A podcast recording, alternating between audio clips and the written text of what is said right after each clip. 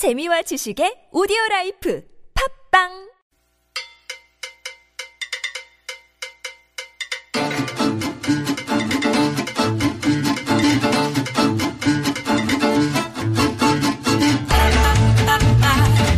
서울 인포그래픽스 통계 자료를 통해서 다양한 서울 또 서울 시민들의 삶의 모습을 얘기하는 서울 엿보기 시간입니다.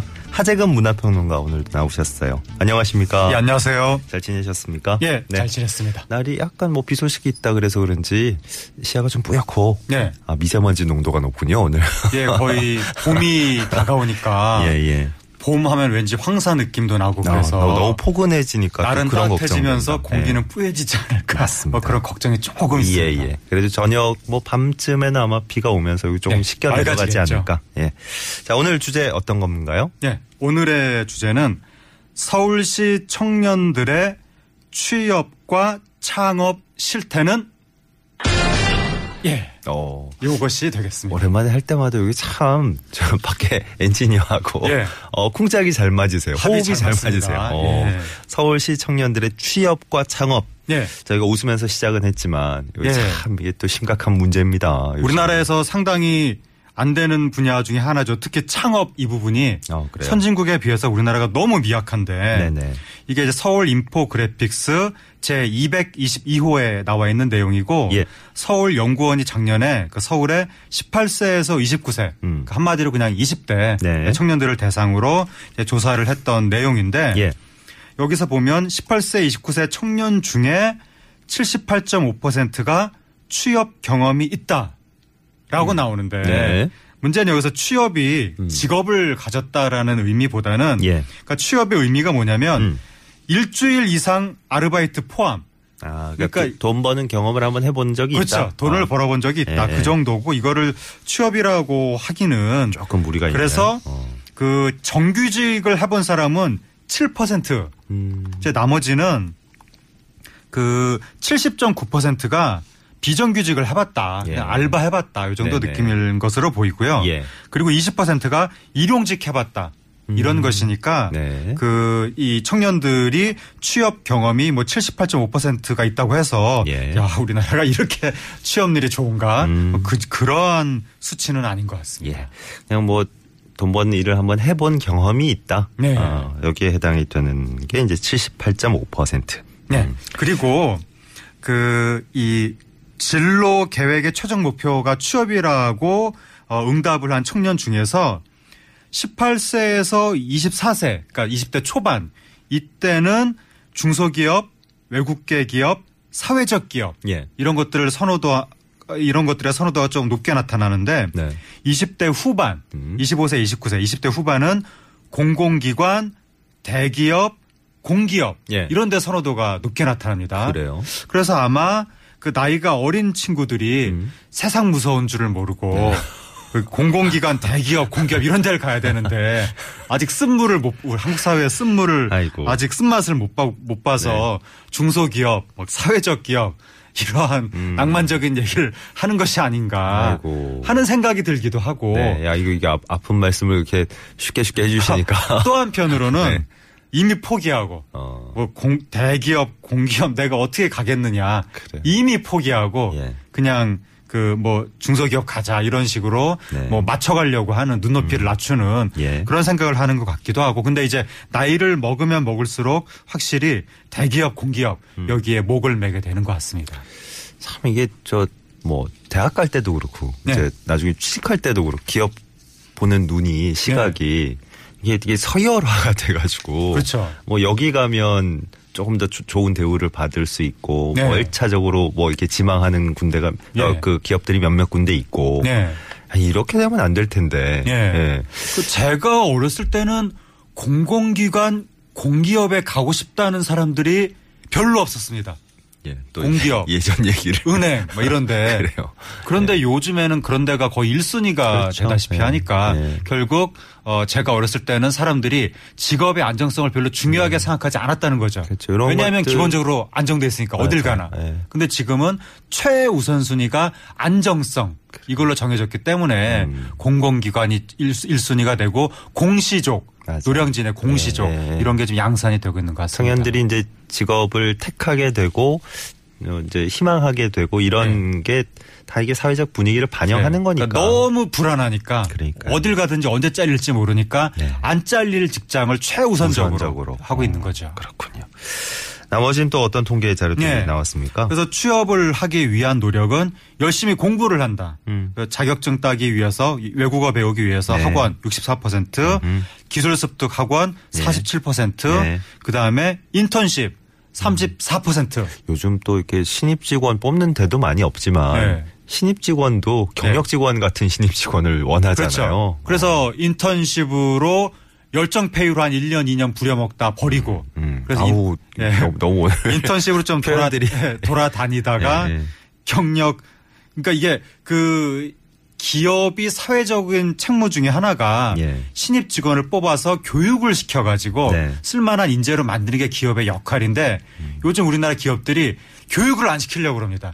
남들이 교육시켜놓은 사람을 자기가 이렇게 단물 빼먹듯이 쏙쏙 빼먹으려고 하는 그래서 경력직만 뽑으려고 하는 예. 이런 경향이 있다 보니까 신입사원들, 청년들은 정말 갈 데가 없고 그러니까. 그러다 보니까 뻔히 열정페이라는 거 알면서도 인턴십을 전전하게 되는 예. 이러한 효과가 나타나게 되는 거죠. 기업 입장에서도 반대로 생각하면 물론 할 말은 많겠습니다만. 아, 예. 할 말이 많은 게 아니라 예. 너무 우리나라 외국은 이렇게까지 하진 않는데 그러니까요. 우리나라 예. 기업들이 너무 스스로 인재를 키우려는 노력을 하지 않고 대학한테 니네들이 인재를 키워다오. 우리는 맞는 사람 뽑기만 하겠다. 예. 이런 식으로 되니까 대학이 점점 취업 무슨 대비 실무 교육기관처럼 그렇죠, 변해가고 있어서 그렇죠. 예. 이것도 문제입니다. 맞습니다. 맞습니다. 서울시 청년들의 취업과 창업 문제 오늘 통계 자료를 통해서 살펴보고 있는데요. 오늘 진짜 유독 아픈 말들이 굉장히 많이 네. 나오고 있네요. 취업 관련해서는 또 쭉 한번 봤고 창업 네. 관련해서는 또 어떤 통계가 나왔습니까? 네, 요 창업 관련해서 이게 이제 서울연구원이 일주일에 한 번씩 이거 발표하면 예. 이게 나름의 떡밥인데 언론 매체가 이걸 받아서 이제 기사를 네네. 쓰는데 예, 예. 언론이 제일 많이 받은 떡밥이 요 부분입니다.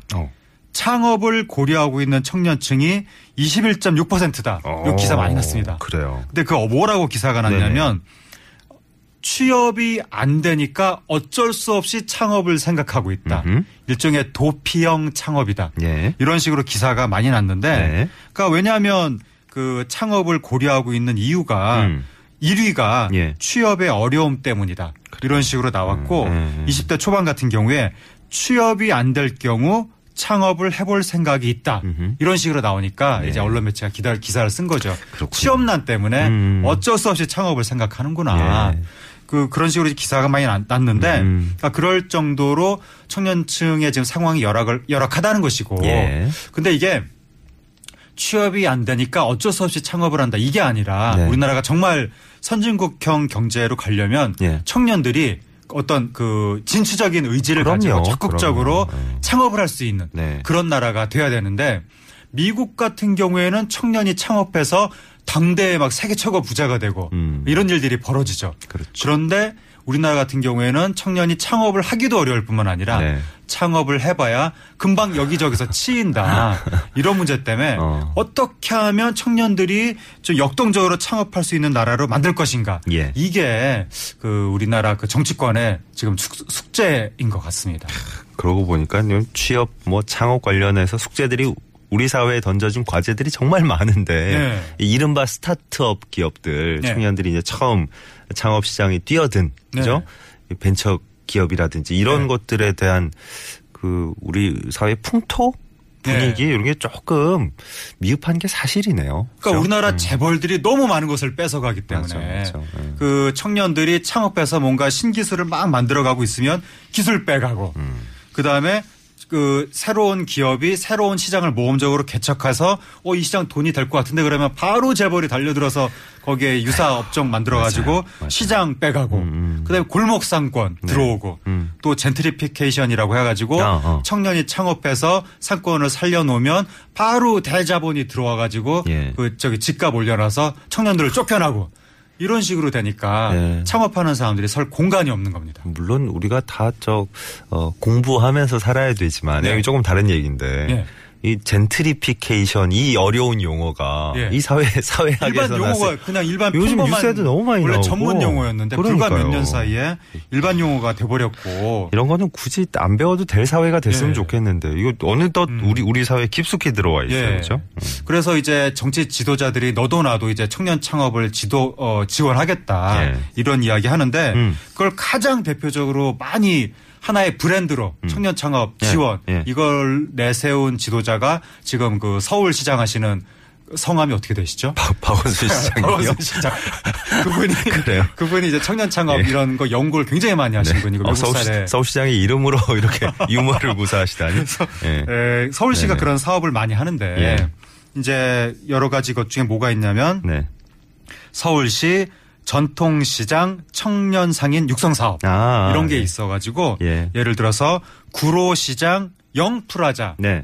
해서 여기에 이제 청년 20, 30대 청년들이 그 이 시장에서 장사하겠다 창업한다고 했을 때 예. 이제 지원하는 프로젝트가 있고 전통시장이 이제 청년들의 힘을 불어넣어서 네. 활기를 더 좀 높여보자, 네. 북돋아 보자 이런 네. 취지의 사업들은 뭐 전국 곳곳에서 서울뿐만이 아니고 네. 요즘 여기저기 되고 있어서 생기고 있습니다. 예. 그리고 경제 민주화 도시 서울이라는 예. 타이틀로 여러 가지 지금 사업들이 있는데 경제 민주화 도시. 네. 네. 일단 그 청년들이 만든 기업의 기술을 딴 데로 대기업이 빼가려고 할 경우에 어떻게 예. 대처할 것인가.